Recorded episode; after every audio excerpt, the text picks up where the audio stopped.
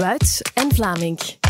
Beste wielervrienden, de Ronde van Vlaanderen heeft zijn naam en faam meer dan waargemaakt. Het was echt een uh, waar volksfeest. 1,2 miljoen Vlamingen stonden langs de kant van de weg en nog veel meer mensen zagen op de televisie dat hij Pogacar als eerste over de streep komen in Oudenaarde. Fenomenaal. En bij de vrouwen deed Lotte Kopecky het voor het tweede jaar op een rij. We hebben heel veel om over na te praten, want er zijn niet alleen winnaars, vooral ook heel veel verliezers. Zo gaat dat natuurlijk in de koers. Michel Wuits, misschien overval ik jou ermee, maar als je in één woord de overwinning van Tadej Pogacar moet samenvatten, welk woord kies je? Verbijsterend verbluffend. Dat zijn er dan twee. Ja, maar als we het aan elkaar schrijven, is het één natuurlijk. Hè? Ja. Michel, vandaag hebben we iemand te gast die in zijn carrière heel wat kassei-koersen heeft eh, gewonnen. Onder meer de Ronde van Vlaanderen, Parijs-Roubaix. De Zwarte van Brakel, Peter van Petegem. Dag Peter, waar heb jij eh, de Ronde van Vlaanderen bekeken? Uh, start en dan uh, de locatie waar ik vroeger woonde, hebben we afgehuurd. Hebben we daar vier keer de koers gaan bekijken en dan terug. Uh, op de locatie waar we gestart zijn, een pintje en een beetje eten. Okay. En live op televisie dan gekeken. Oké. Okay. Je hebt nog kleine oogjes, Peter. Was het laat?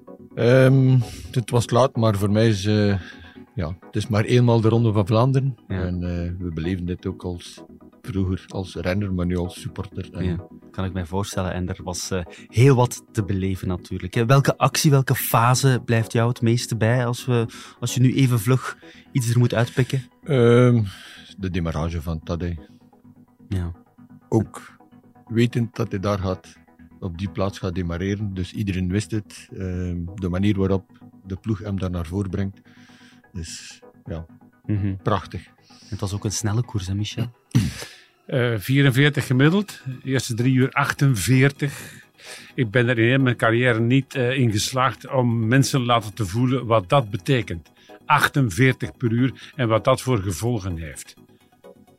Dus, um, god, dat, dat, dat legt de helft van het peloton plat.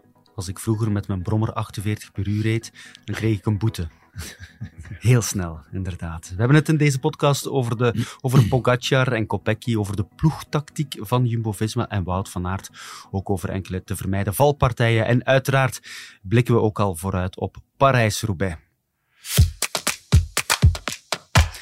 Maar ere wie ere toekomt, het eerste woord is voor de winnaar, Tadej Pogacar. Yeah, it was an amazing day. I must say, uh, one of the best days on on on the bike, uh, and uh, yeah, I'm I'm really happy and proud. Uh, it was a great teamwork all day, and uh, I hope also for Team Wellens that he recover fast. And uh, yeah, I think as a team we deserve this victory as well. Tadej Pogacar die betrekt opvallend zijn team en zijn ploegmaats bij zijn overwinning. Evenepoel, dat valt mij op, die doet dat ook altijd. Is dat iets wat kampioenen doen? Um, ik denk dat dat zeker in die wedstrijden heel belangrijk is. Dat hebben we gisteren teruggezien. Een ploegrondu hebben, een ploegtactiek. Die mannen zijn allemaal gestart met één tactiek.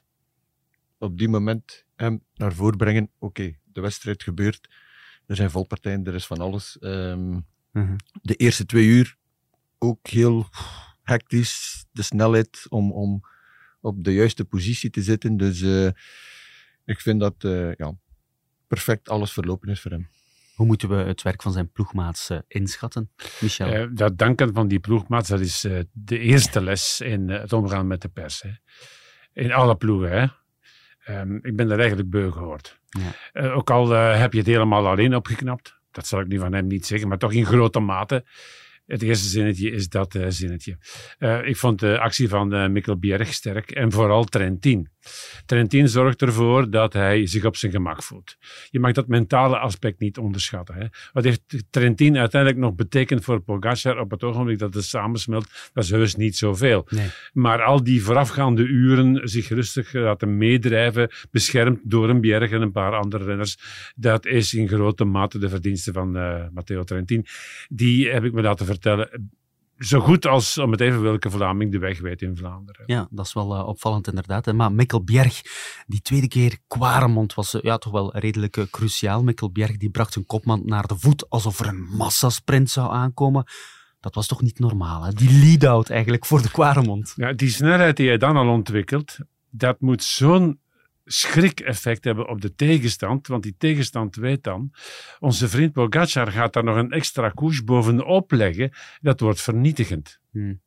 Heeft het wel verstandiger aangepakt, dat is een stokpaardje van me, uh, heeft het verstandiger aangepakt dan vorig jaar. Vorig jaar was de tweede Quaremont um, van de drie, van Pogacar, verbluffend.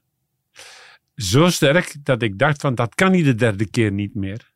Daar heeft hij in bijgeleerd. Mm Het eerste deel tot op het steile stuk van zijn derde en beslissende Quaremont was straffer dan zijn tweede beklimming.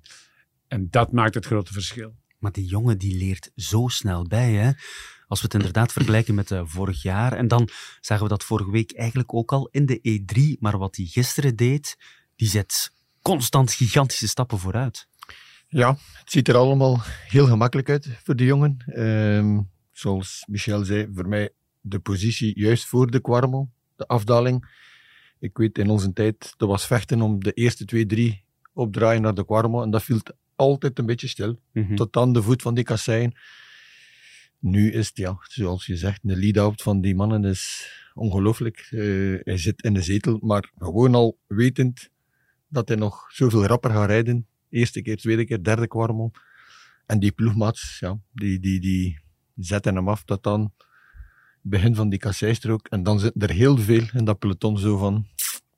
Dat is de essentie, hè? het positioneren voor de. Ja. Mhm. Dat hij daar eh, het haalt van Van Aert en Van der Poel, eh, die daar beduidend zwakker voor de dag komen in dat positioneren. Ja. Want die zitten op de plaatsen 10 en 11 daaromtrent.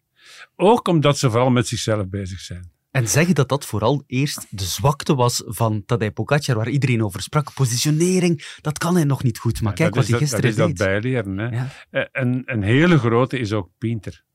dat is waar. Solo over de streep komen in Oudenaarde. Ja, Pogacar wist dat dat wellicht zijn enige kans was op de overwinning. Nu ja, na 270 kilometer is hij ook niet helemaal kansloos in de sprint. Maar dat weten, dat je eigenlijk een grotere kans hebt als je, dat je het moet doen op die Quaremont of eh, de Paterberg om solo aan te komen. En het ook nog doen, dat is toch nog wel wat anders. Hè? Ja, ehm, zijn plannetje is totaal geslaagd. Ehm, wetend dat hij alleen moest aankomen. maar na 270 kilometer is een sprint met twee of drie tot, toch nog anders. Maar ik denk dat hij gisteren gewoon ja, de benen had om te tonen: ik ben Fl- Flandrien. Ehm, ik ben gekomen voor de tweede keer. Ik weet waar ik moet zitten. En ik denk Trentin is de ideale persoon om, om, om hem te begeleiden. Het, het was ook dwangmatig. Hè? Ik heb zijn eh, kop wel gezien bij de derde klim, bovenop de Quaremont. Die stond op springen, die stond vuurrood. Maar dan die kracht eh, weer hervinden om eh, door te zetten op dat lastige uitlopende stuk richting dat bultje waar je dan links afzakt naar de, Kware, naar de Paterberg. Mhm. En verder uitlopen. Ook dat. Er zijn er nog niet te veel die eh, daarin slagen om, om, om van een eh, tiental seconden een halve minuut te maken. Hmm. Dat is pas sterk. Maar het moet. Want die tegenstand die nog kan komen, heet Van der Poel. En als Van der Poel terugkomt, is hij mentaal winnaar. Dat denk ik ook wel. Ronde van Lombardije, Luik, Bastenaken, Luik, nu ook Ronde van Vlaanderen. Al drie monumenten heeft die eh, jongen gewonnen. Tadej Pogacar, Milaan Sanremo staat ook op zijn verlanglijstje. Voorlopig Parijs-Roubaix nog niet. Maar dat moet hij toch kunnen, hè? als je zegt hoe hij vorig jaar in de Tour die uh, Arenberg-etappe uh, reed en uh, de voorbije week in Vlaanderen toch ook over die kasseien vloog, Michel? Ik hoor van collega Jurie de Knop dit vertellen dat in de kasseirit in de Ronde van Frankrijk, dat als Pogacar aan de kop kwam, dat Stuyven dan zei, dan ging het wel een paar kilometer trager. Okay. Dat zou een indicatie zijn dat hem dat iets minder goed uh, ligt. Ik heb het dan over de echte kasseien Mhm. mm -hmm. van de hel van het noorden. Hè. Die uh, in Vlaanderen liggen toch iets meer geplaveid. Hè. Daar kan je zijn snelheid kwijt.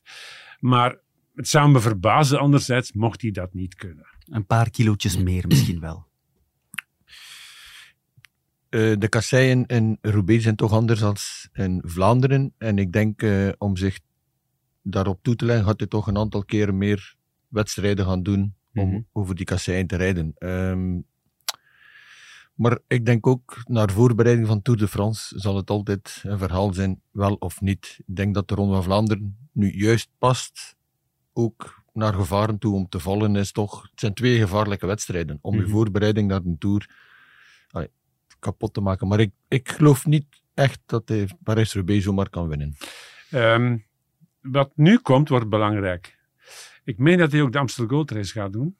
De Waalse Pijl in elk geval. Luik Bastenaken Luik ook. Ehm, daar ehm, heb je nog meer zijn terrein. In Luik Bastenaken Luik gaat hij overigens Evenepoel tegenkomen. Mhm. Dat is alweer een nieuwe uitdaging. Als hij voelt dat daar het vet van de soep is, dan zou het wel eens kunnen dat hij volgend jaar al zijn programma herziet. Want ehm, veel is voor hem inwisselbaar. Hè? Hij kan toch alles Mhm. heeft eh, in de voorbereiding dit jaar ongeveer alles omgeruild. En wel gewonnen. Dus het kan zijn dat als hij in uh, Bastenaken Luik voelt van ja, dit is hier mijn koers en ik kom hier niet meer uit de verf. Ik ga ehm, mijn programma hertekenen. Denk je dat ook? Ik denk dat ook. Het is een renner die in januari met de ploegleider samen zit en die zo gemakkelijk zijn programma vaststelt. Overal waar dat hij gaat is om te winnen. Mhm. Maar hij rijdt ook graag alle wedstrijden. Hij komt graag naar de Ronde van Vlaanderen, hij komt graag naar Luik Bastenaak Luik. Milan Sanremo wil hij sowieso zeker winnen. Ja. Dus hij gaat zijn programma aanpassen naar hetgeen dat hij wilt winnen. Mhm.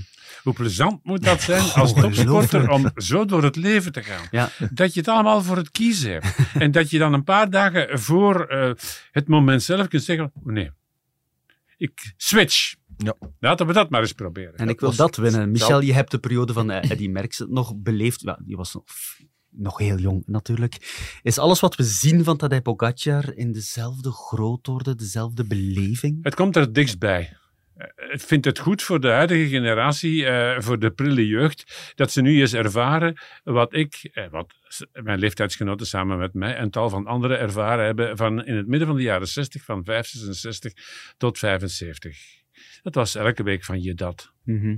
Dat verwachtingspatroon lag dermate hoog en dat werd iedere keer weer ingevuld. En dat heb je met deze man ook. Mhm. Mathieu van der Poel is heel duidelijk in zijn stelling als het over eh, Pogacar gaat. Ja, zal een beetje zoals Merks worden, denk ik. eh hij is te goed op weg.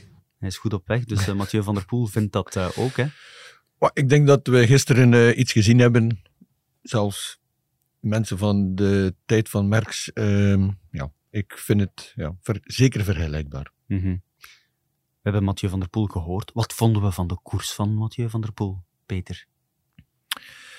Ehm, maar ik, ik vind dat hij gereden heeft zoals hij altijd rijdt. Ehm, het, het is een renner, ik zie hem graag rijden. Explosief op bepaalde momenten. Maar gisteren was gewoon, de mannen van eh, UAE hebben de koers zo zwaar gemaakt. En dat er aan de voet van de Quaremont heel veel opdraaien met een gevoel aan de beentjes. Zo oei oei oei. Ja. Wat vond jij van Van der Poel, Ehm, Michel? Qua attractiviteit is er niks beter dan Van der Poel. Hè? Ja, Pogacar. Maar eh, wat hij daar doet op de Kruisberg, ja, dat is een fusée laten afgaan. Hè? Een bom. En ik denk dat dat vooral ingegeven is door het feit dat hij voelt dat het met Van Aert niet echt eh, veel soeps meer is. En dat hij die daar wil nekken. Mhm. Ik vraag me eh, achteraf af, praat achteraf, was dat wel nodig? Neem je dan niet beter Van Aert nog wat mee, zodat hij een paar beurten kan doen? Dan zou het kunnen dat hem niet overkomt wat hem nu op de Quaremont wel overkomt. Passen op deel 1 van de derde klim. Het is een hypothese. Ja, natuurlijk. Ja. Het is een hypothese. Het was in elk geval wel weer een onvoorspelbare actie van Mathieu van der Poel op die kruisberg. Dat had eh, Van Aert niet zien aankomen. Hè. Dat heeft hij ook achteraf Ja, maar dat kant eh, is er echt specialist in. Hè, om, om, zelfs in de cross, eh, de moment dat hij gaat, is het zo explosief. Ehm, maar voor mij op de Timeberg heeft hij ook toch zwaar moeten diep gaan om terug te keren. Hè. Netelig punt geweest. Want, want allee, eh Pogacar rijdt op kop, dus die mannen rijden een bepaalde snelheid. Je moet dat terug, die 10, allee, 5 à 10 seconden terug goed maken. Dat zijn, dat zijn inspanningen die... die Maar Het is, wegen, frappant, het is frappant dat bij een materiaalfreak, zoals Van der Poel, maar vooral Christophe Roodhoofd, dat zijn topper daar iets overkomt. Op vlak van materiaal. Hmm. Die ketting die eh, opspeelt, en dat kost hem een meter of 25. Rijd dan maar eens dicht. Hè. In de Ronde van Vlaanderen telt elke move. Mhm. Hij leek lange tijd niet goed in de race te zitten. Dat was een beetje de indruk eh, die ik had. Als je dan zijn gezicht zag bijvoorbeeld op de top van de Koppenberg, dat was totaal ver- verkrampt eigenlijk wel. Maar dan een beetje later is dan die Kruisberg daar en dan doet hij dat. Die kan zo snel recupereren in de actie, Mathieu van der Poel. Dat is toch wel zijn sterkte. In een koers als de Ronde van Vlaanderen is dat goed meegenomen. Dat en zijn vernuft. Ik denk dat hij eh, de intelligentste is van allemaal. Bij Pogacar hoeft dat niet, want die heeft zoveel overschot. Eh, van der Poel moet wel rekening houden met een kleine limiet. Maar dan eh, lost hij dingen zeer gewikst op. De manier waarop hij erin slaagt om bij de tweede Kwaremond Van Aert aan het werk te zetten, dat is, dat is, dat is geniaal. Op dat ogenblik zit hij geïsoleerd. Want door alle peripetieën in het begin van de Ronde van Vlaanderen is hij zijn hele ploeg kwijt. Ja. Op die Jena eh, zit hij daar alleen. En dan, als het recht op aankomt, zit hij helemaal alleen. En dan schakelt hij zijn wedstrijdmodus over op Van Aert. En hij slaagt erin om Van Aert het gat te laten dichten of een poging te doen op Pogacar. Dat is toch geniaal? Ja, hij dwingt inderdaad de tegenstand om dat te doen, Van Aert in dit geval. Maar je hebt het over het begin van die Ronde van Vlaanderen. Hè? Michel Krah Andersen, Murissen, allemaal opgesoupeerd, omdat hij een beetje nonchalant achteraan zat. Dat laat ik aan Peter over. Ja, maar dat valt toch op, dat doet hij toch heel vaak, hè? Ja, maar ik denk dat Van Aert ook op het juiste moment opgeschoven is, of die zat ook achteraan. Dus Ja. ja, ja het is een, een, een fout van. Ik reed ook altijd achteraan. Ik had altijd een hand knechten bij mij om het terug goed te maken. Maar gisteren was de wedstrijd zo snel. Mhm, En dan komt het weer op hetzelfde neer. Als ze vooraan 60 rijden mhm. En er is een gatje van 200 meter, 300 meter, dan moeten die mannen wel serieus koersen om dat terug goed te maken. Ja, maar ze hebben nooit gepanikeerd, hè? Dat viel mij ook wel op. Maar het- ik denk dat Van der Poel nooit zal panikeren. Nee, maar zijn ploeg, ze hebben het als niet, geheel, ja. als ploeg hebben ze niet Dat- gepanikeerd, denk Dat ik. denk ik wel. Ja? Dat denk ik wel.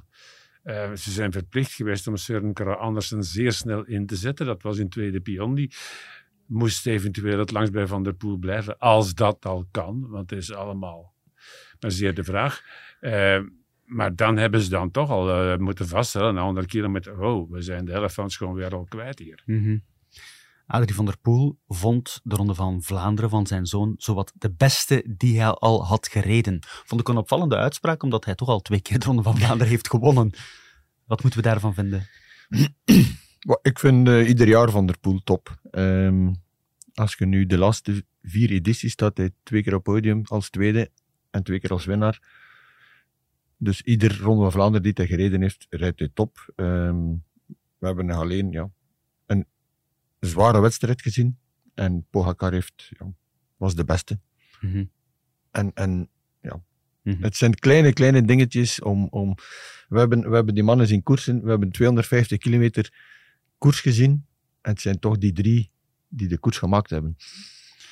Tegen deze tegenstander telt elke meter. Elke korte fase waarin je te veel krachten moet verbruiken, kun je aan het eind van het verhaal tegen zo'n grootmeester eh, tekort komen. Mhm.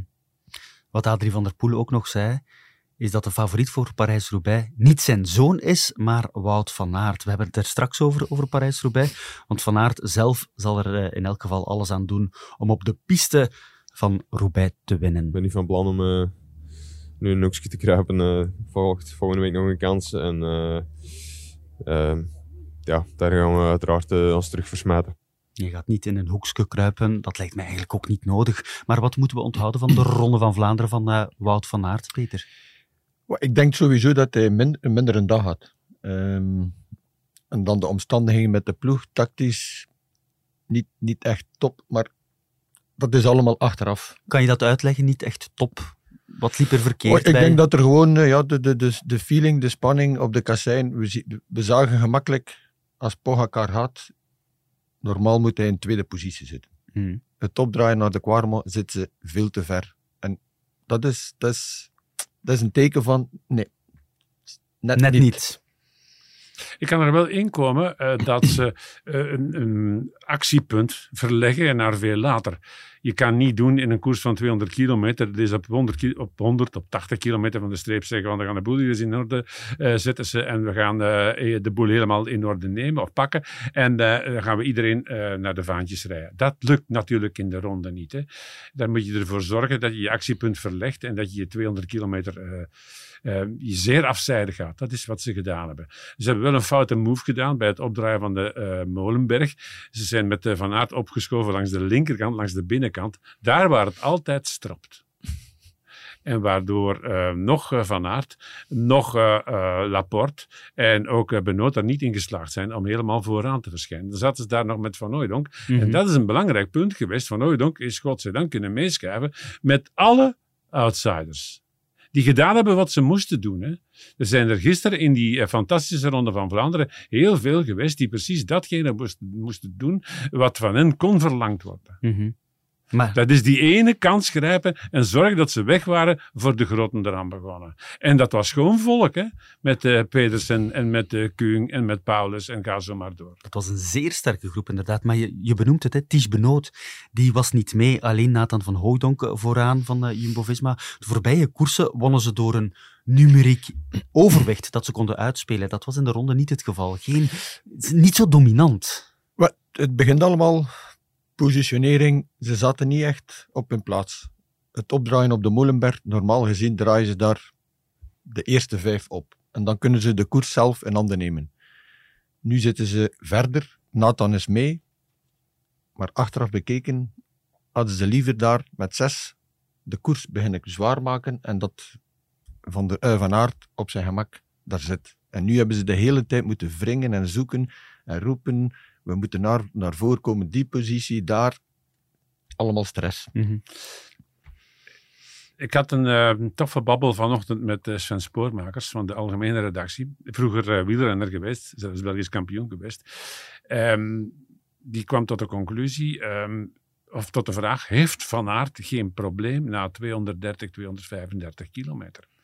Door de opeenvolging van hellingen voelt hij dan uh, zijn uh, beste krachten dan niet wegcijpelen.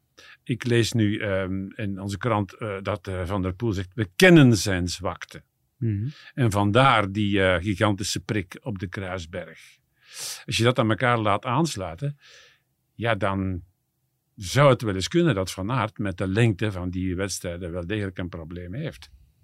Gaat Wout van Aert ooit de Ronde van Vlaanderen winnen? Um, als uh, Pogacar Pogacar blijft en hij komt speels meedoen in de Ronde van Vlaanderen, wordt dat een probleem. Maar uh, zoals ik uh, al eerder zei, Pogacar gaat niet elk jaar de Ronde van Vlaanderen rijden. Van der Poel wel? Dat wel, hm. dat wel. Um, maar er zijn al edities geweest van de Ronde van Vlaanderen waarin Van Aert bleef meegaan met Van der Poel.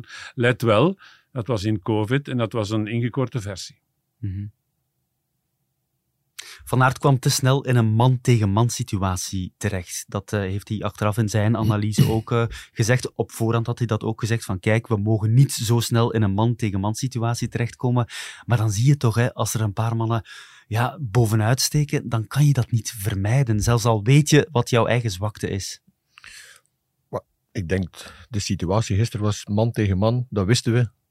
Dat, dat hij, die wou niet anders. Gewoon met die twee naar de kwarmel gaan en tonen, ik ben vandaag de beste.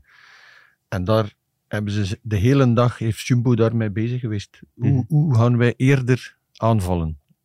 En, maar ze zaten altijd in de, in de vernedering. Is er stress bij Jumbo-Visma nu, Michel? Uh, God, als je ervoor op Milan-San Remo na alles al gewonnen hebt wat er te winnen is, moet dat dan? Dan denk ik dat je heel snel moet herpakken en zorgen uh, dat je het uh, volgende zondag waarmaakt. Hè. Mm -hmm. Tom Bonen weet dat. Misschien moeten ze daar maar eens te raden gaan, ondanks de uitspraken die Bonen gedaan heeft, die er wel fors ingehakt hebben. maar die weet dat. die heeft dat, dat tot een paar keer toe gedaan. In extreem is dan toch nog de koers gewonnen die zijn voorjaar moest redden. Mm. Um, daar is Van Aert nu ook aan toe. Er is nog één ding. Um, gisteren kreeg ik uh, een telefoon van een uh, medicus. En uh, die wist mij met zekerheid te vertellen dat Van Aert in het begin van zijn stageperiode in Tenerife, hè, waar hij er een goede week uit geweest is, dat hij een opstoot gekregen had van COVID. Oké. Ehm, ik durf dat hier niet als zeker vertellen, maar mocht dat inderdaad waar zijn, dan werpt dat natuurlijk wel een ander licht op de zaak, op het herstelproces. Het zal dan in elk geval een lichte vorm geweest zijn. Oké. Want anders ben je niet zo snel terug. Maar het kan plausibel klinken als je dan weet dat hij ehm, dan toch nog eh, de Strade Bianca geschrapt heeft. Mhm. Dat zou het een en ander toch wel iets meer verduidelijken. Ja, Oké. En die Ja. man die heeft jou gewoon gebeld, een dokter? eh, dokters hoeven hun geheim niet prijs te geven. Dus ik ga je zeker geen naam noemen. Nee. Oké. Maar inderdaad, eh, Was het wel een arts, een medicus of een paramedicus, kan ook. mhm. in elk geval eh, zeer interessant. Goed, ik wil nog een paar zaken van dichterbij bekijken. Bijvoorbeeld al die valpartijen. Peter, zeker twintig valpartijen. Lijkt onvermijdelijk in de Ronde van Vlaanderen. Maar hoe, hoe komt dat toch? Ik denk, het begint al s morgens vroeg, als ze wakker worden, is iedereen zo gestresseerd. De ronde is, like de Tour de France. Eh, Ze zijn gestart tegen het 50 en duur. Iedereen is al, we moeten vooraan, moeten vooraan. Iedereen wil, en al de ploegleiders, alle wagens roepen allemaal hetzelfde. Altijd opschuiven, opschuiven, avanti, daarvoor, we gaan naar links, we gaan naar rechts. Maar valpartijen zijn er altijd geweest. Ja. In mijn tijd, ik ben ook gevallen tijdens eh, de Ronde van Vlaanderen een aantal keer, dus we vallen overal. Ja, driekwart van het peloton, misschien staan we daar niet te veel bij stil, maar driekwart van het peloton probeert zich constant goed te positioneren, moet vechten voor elke plaats. En dat zorgt natuurlijk voor een eh, enorm nerveus gedoe. hè. Iedereen heeft zijn reden. Eh degenen die zich willen omringen, omdat ze kans maken voor een ereplaats of voor winst, die hebben een reden om vooraan te zijn. Maar ook eh, de kleintjes, die weten van, dit is misschien mijn enige kans om in zo'n eh, groot forum, op zo'n groot forum in beeld te komen, die maken ook moves. Ehm, dan heb je ook nog eens die ploegleiders die voortdurend zitten te pompen en te piepen van achteruit. Er zijn erbij die dat perfect doen en die dat eh, zeer gematigd doen, zoals Tom Steels. Maar er zijn er anderen die eh, eh, zes, zeven uur eh, lang roepen, eh, roepen en tieren. Ehm, dat maakt een mens gek. Heb je dat ook meegemaakt, dat ze in jouw oor zaten te roepen en te tieren, Ehm, Peter? Mijn periode die oortjes is later gekomen. Ik heb ook veel wedstrijden zonder oortjes gereden. Dat was ook het voordeel om even mogen achteraan te rijden, want wij wisten niet zoveel. Maar nu, ieder beweging vooraan wordt gemeld. Ieder, ieder gebeurtenis, ieder valpartij wordt zo alles gemeld. Ik had liever geen oortje bij mij. Ik reed liever met twee knechten naast mij om te vragen, wat gebeurt er? Oké. Het is een combinatie van snelheid, een combinatie van eh, al dan niet intrinsieke eh, drang, meestal extrinsieke drang, eh, vanwege dat eh, gepomp in je oortjes, eh, jeugdige overmoed en dan het steeds meer onaangepast zijn van eh, het straatmeubilair. Ja, je zegt jeugdige overmoed. Sommige acties waren toch wel eh, een beetje onvergeeflijk. hè. Denken we maar aan die crash waar Tim Wellens zijn sleutelbeen bij brak. De renner van Bahrein, on- onuitspreekbare naam. Kan, kan je dat? Ja, ja, voilà. Wat hij daar doet is toch bijna niet goed te praten. Hè? Jasper Stuyven was echt scherp. Idioot, schreef hij. Ik hoop dat de UCI hem extra straft. Moet de UCI een statement maken nu? Ja, uit, uit de wedstrijd halen vind ik eigenlijk al voldoende. Ja. Hè? Eh, we leven nog niet, godzijdank, nog niet in een tijd waarin een topsporter die een fout maakt gekruisigd wordt. Dat Je gebeurt moet- soms moet- wel. Je moet niet te ver gaan. Hè? Nee. Ehm, het zal nu al erg genoeg zijn omdragen als die jongen, eh speels als hij nog is, eh, vaak op eh, Twitter of op een ander sociaal medium zit, dan maakt hij wat mee natuurlijk. Mhm. Daar vrees ik ook voor. Ik vind, eh, er gebeurt zoveel. Ja. Hij heeft gevolgd en plots Ja. moet hij een move maken en het loopt slecht af. Ja, die jongen heeft dat niet expres gedaan. Die jongen wil ook vooraan zitten. Die jongen wilde ook.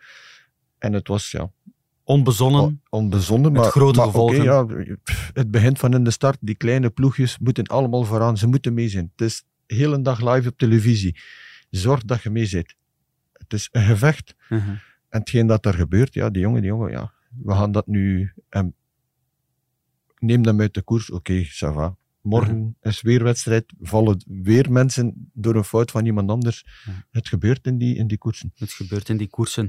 Wat we ook eh, gisteren gezien hebben, dat vond ik eigenlijk nog wel eh, de meest gekke actie van de hele dag, was die actie van DSM op de korte keer. Wat was daar nu de bedoeling van DSM? Kneep bij de beklimming net niet de remmen dicht. Dat is toch raar? Waarom doen ze dat? Dat is toch zeer onsportief gedrag? Want het gevolg is wel dat er andere renners voet aan de grond moeten zetten. Maar wat brengt dat teweeg in dat uh, peloton dat uh, op dat ogenblik al 3,5 uur à 4 uur volle bak aan het geven is? Uh, dat is een groot moment van opluchting van oef, we kunnen de riem er even afleggen. En dan komt die versnelling. Ja. En die versnelling, die is, moordend is een groot woord, maar die mag er toch wel wezen. En dan ligt die hele boel uiteen. En dat pakket hangt daar dan aan flarden in vier, vijf brokken. Dat is paniek. Maar dat is toch onsportief gedrag toch ook, Michel? Of een manier om, uh, om de, de koers in een andere plooi te leggen. Ja. En om ze de stuipen op het lijf te jagen. ja.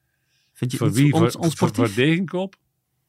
Uh, ik heb het nog, nog gezien, Ja, ja. daar op de korte keer, dat um, het peloton gemelbad wordt door een aantal ploegen die vooraan zeggen van schloes.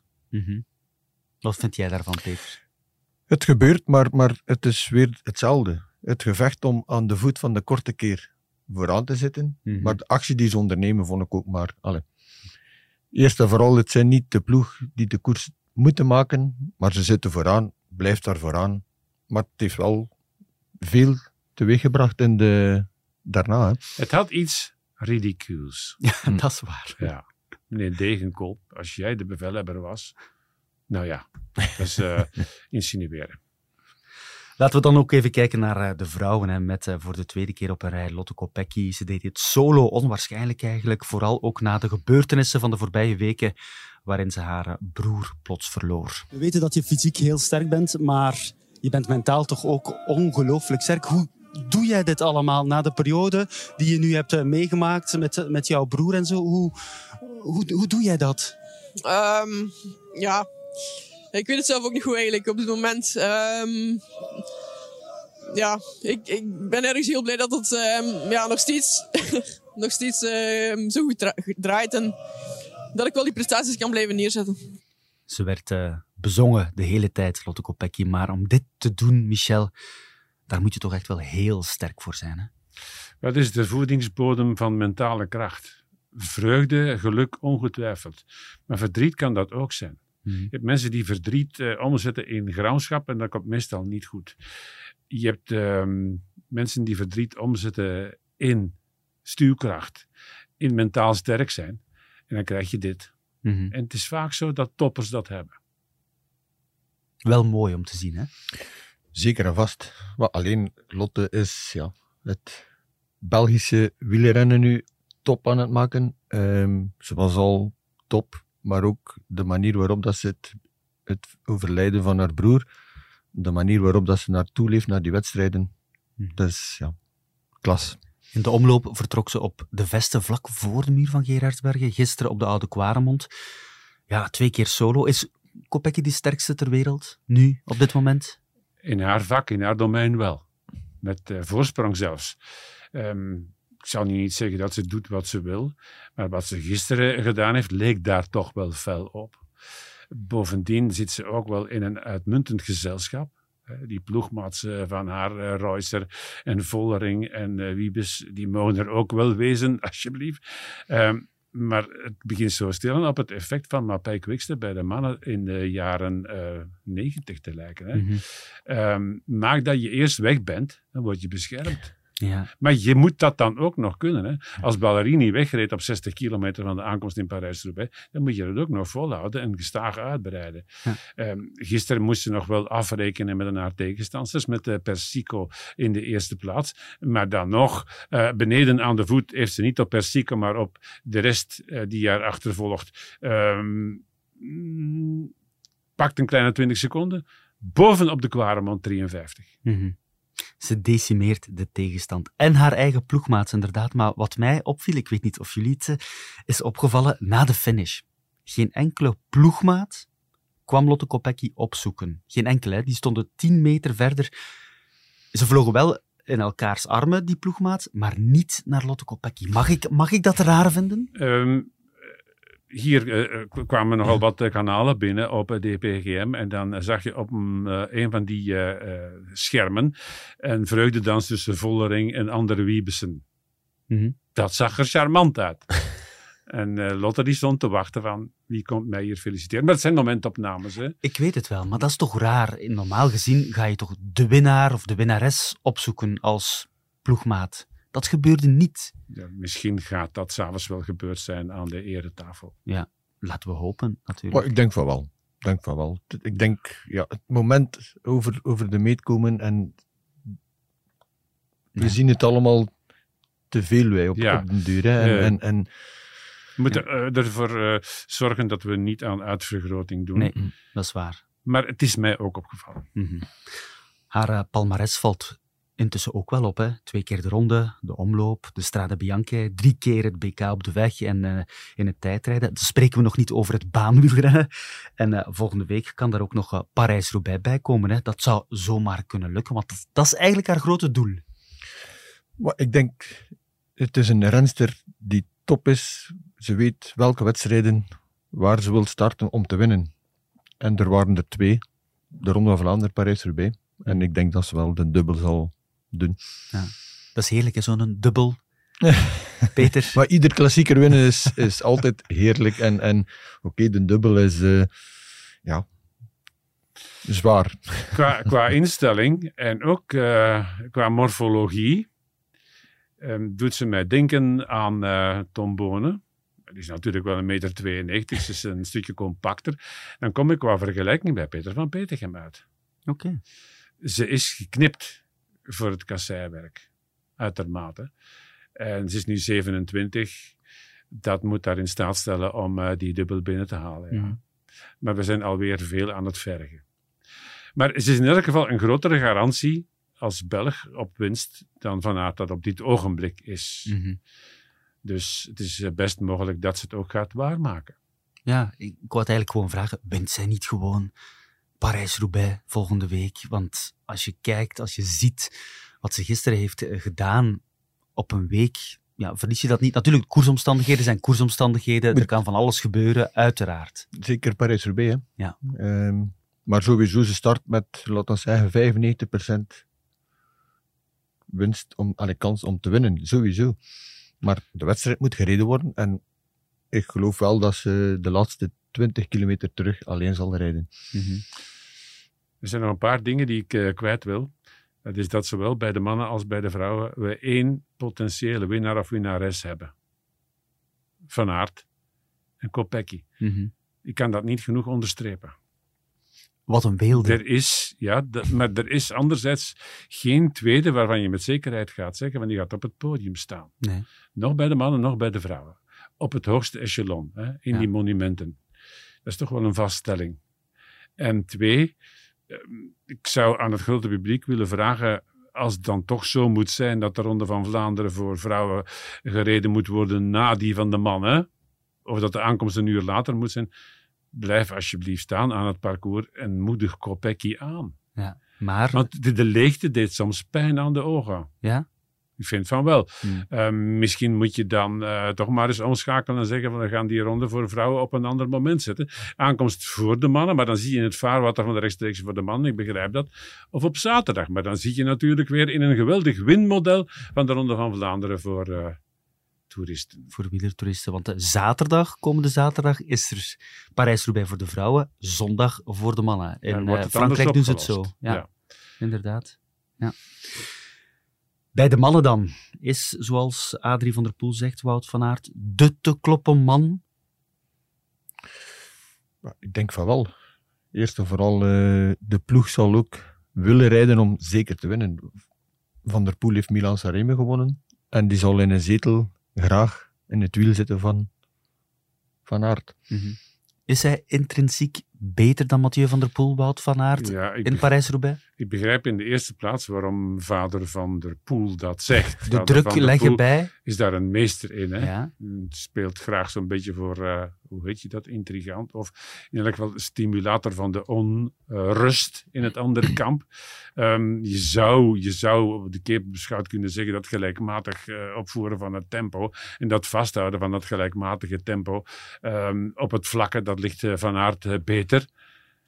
Maar aan Van der Poel uit het wiel te rijden. Waar hij wel kan op rekenen, dat is bij, dat bij Van Aert, eh, bij, excuseer, bij Van der Poel de spanningsboog doorgaans wat minder lang is. Eh, Van der Poel heeft tot dusver in Parijs-Roubaix altijd al eh, te rekenen, af te rekenen gehad met een dalende vormcurve. Oké. En hij zegt dat ook, dat hij dat nu wil vermijden. Hier zijn we weer, maar ik ga toch vragen. Is het echt van moeten bij Wout van Aert? Ik heb eh, gisteren op eh, een, een van de pushes op HLN gezegd dat uh, Schmil de Ronde van Vlaanderen won op zijn 37ste. Ehm, is het dit jaar van moeten? Ja, toch wel. Ja, toch wel. Ja. En waarom? Gezien zijn status. En die status heeft hij zelf verworven.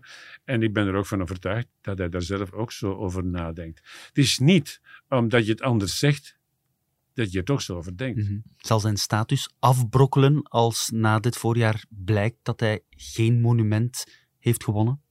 Uh, nee. nee, ik vind van niet. Omdat hij er iedere keer in slaagt, nu al drie jaar op een rij, als ongeveer de allerbeste man uit de Tour te komen. Dat is waar. Ja. En dat uh, kun je niet wegcijferen. Het voorjaar is nog niet geslaagd voor Team Jumbo-Visma. Dat zijn de woorden van Marijn Zeeman, mm -hmm. ploegleider van uh, Jumbo-Visma. Volg je dat? Maar, ik denk voor iedereen, iedere ploeg, het voorjaar zijn drie, vier wedstrijden. En iedereen wil één grote wedstrijd winnen. Al de rest is basis en, en een paar wedstrijden. Maar, maar de klassiekers, Ronde van Vlaanderen, Parijs-Roubaix, Milan-Sanremo, Luik, Bastenaak, Luik, vorig jaar, Quickstep. Mhm. Een heel minder voorjaar. En, en van uh, Evenepoel wint uh, Bastenaak, Luik.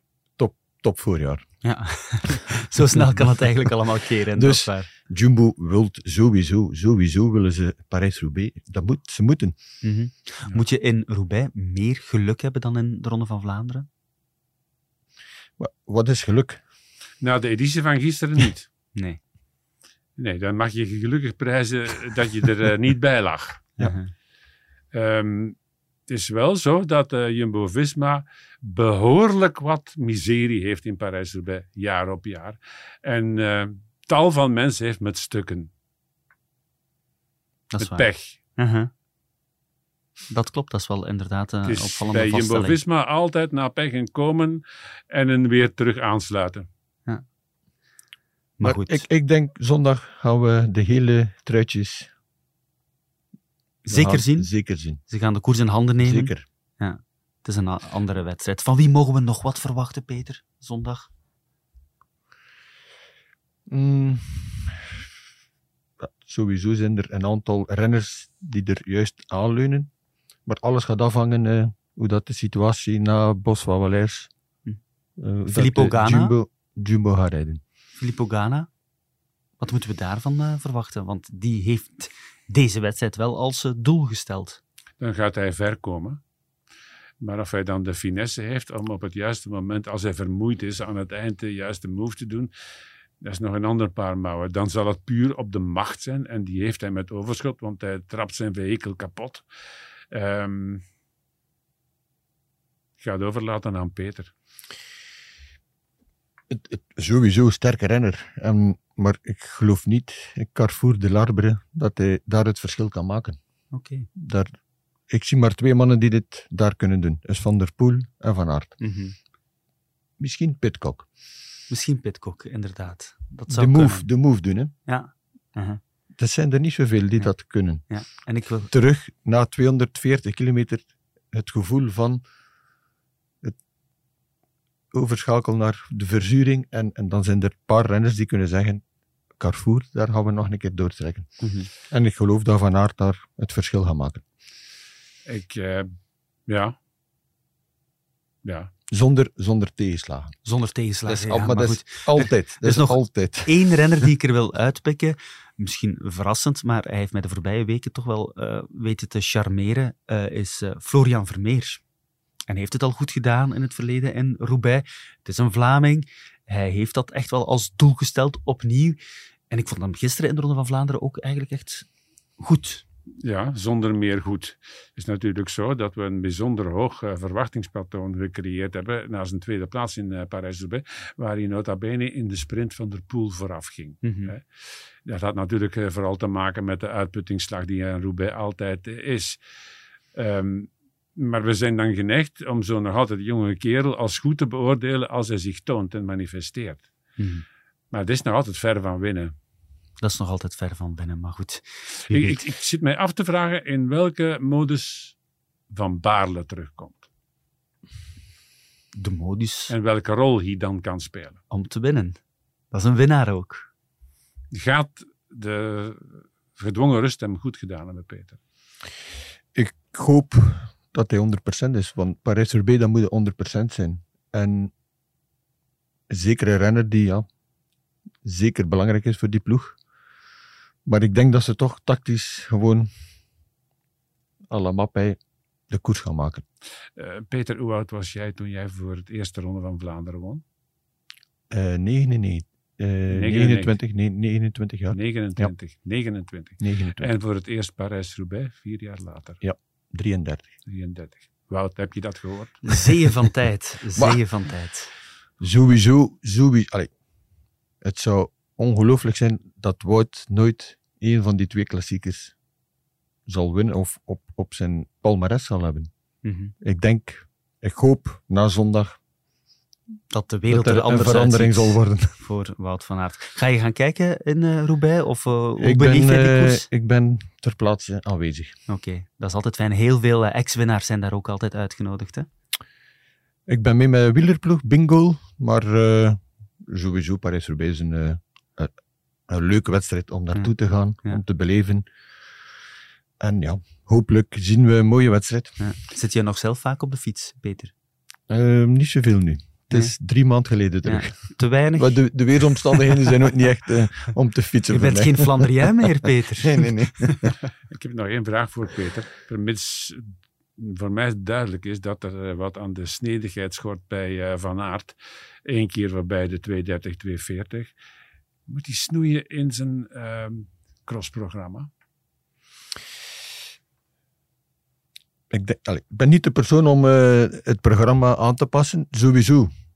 Rij, zoveel rijden doen ze niet. Maar ik zie soms schema's via mijn zoon, die bij Jumbo ook rijdt, passeren dat ik toch zeg, maar het is toch een kraks hè, op gebied van training. Dus ik geloof wel dat hij die kilometers aan kan. Die 240, 250, 270, geen probleem. Samen ook met eh, het eh, crossprogramma van 15 wedstrijden waarin hij diep gaat. Hè? Bijzonder diep.